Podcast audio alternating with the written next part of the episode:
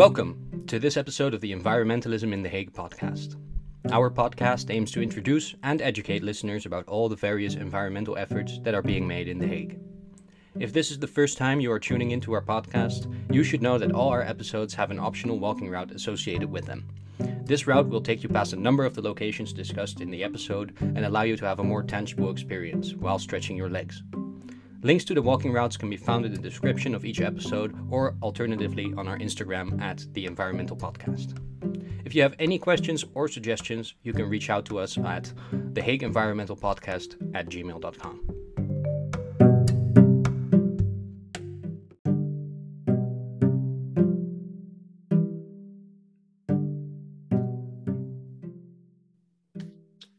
If you leave the central station on the north side, you will find yourself on the Anna van Buren Square or Anna van Buerenplein.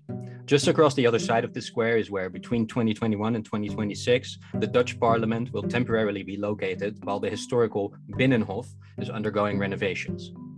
While the restoration of the Binnenhof is part preservation of a historical site and part adapting the facility to the requirements of our modern age and political process, it is also an effort to make the building more, but not completely, climate neutral.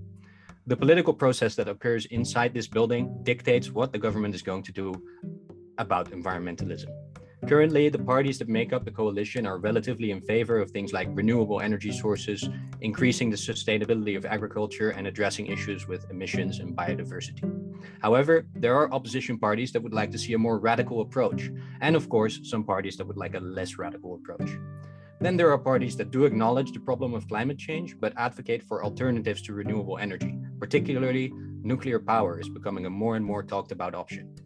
Parties advocating for nuclear energy point towards the large amount of land area that renewable energy sources require, their reliance on weather circumstances, the claim that windmills cannot be fully recycled, and the relatively low cost and land area use that nuclear energy has in comparison. Of course, like in most countries, there's also at least one party that denies the existence of the climate crisis altogether.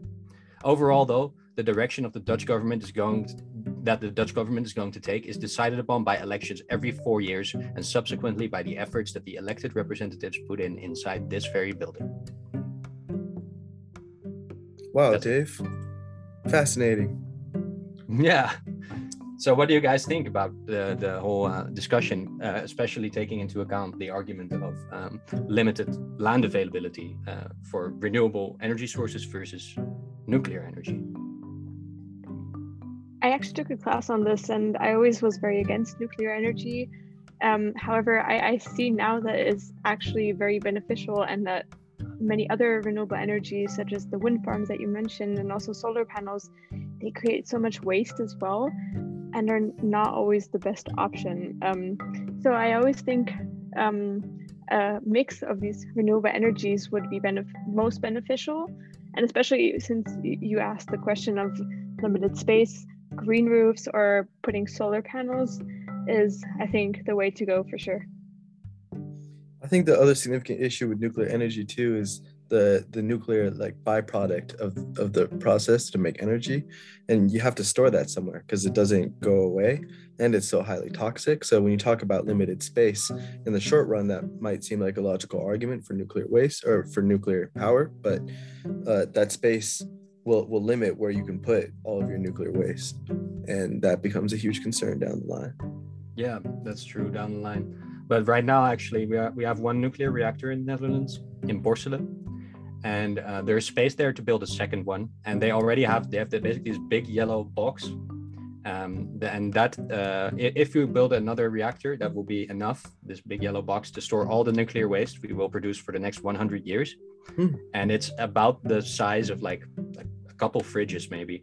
And uh, yeah so i don't know about the waste. Yeah yeah that's quite interesting have you read about um, what they're going to do about the radioactiveness of the waste or? No but it's i know that this box it's uh, completely sealed off and it's strong enough that a plane can crash directly into it and it, it will be unharmed. So yeah i don't know. I've i've heard ideas in uh, discussions about discussions about this for example uh, of eventually shooting the nuclear waste into space. Things like that. That would be, that, that would work. It's not it's not that heavy you know I don't know. Sure. Yeah, yeah, yeah, that would work. There'd be a lot of energy would have to go into that, but if we could figure out a, an easier, more cost-effective way to do that. That's yeah, but if you have to only have to do it, if, if you only have to do it once every 100 years, then that might cancel out the Yeah, yeah, rocket launch. absolutely. Totally. I don't know.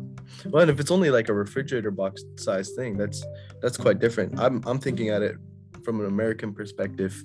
I have no idea what the situation is like in the Netherlands, but we had to like fill up a freaking mountain, like literally yeah. a hollow mountain with like nuclear waste. So Okay, it's well, not great. that's- that's yeah. great. Yeah. Well, anyway, I, I still think it's useful to, to debate these really um, revolutionary or creative new I- ideas of dealing with something like nuclear waste. And uh, yeah, Yeah, for sure. We could definitely talk on for hours about this. for sure. But let's move on to the next segment.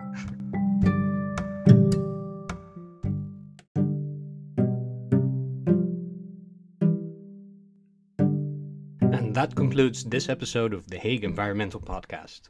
Be sure to check out our other episodes if you enjoyed this one, and if you have any feedback for us, please reach out to us at the Hague Environmental Podcast at gmail.com.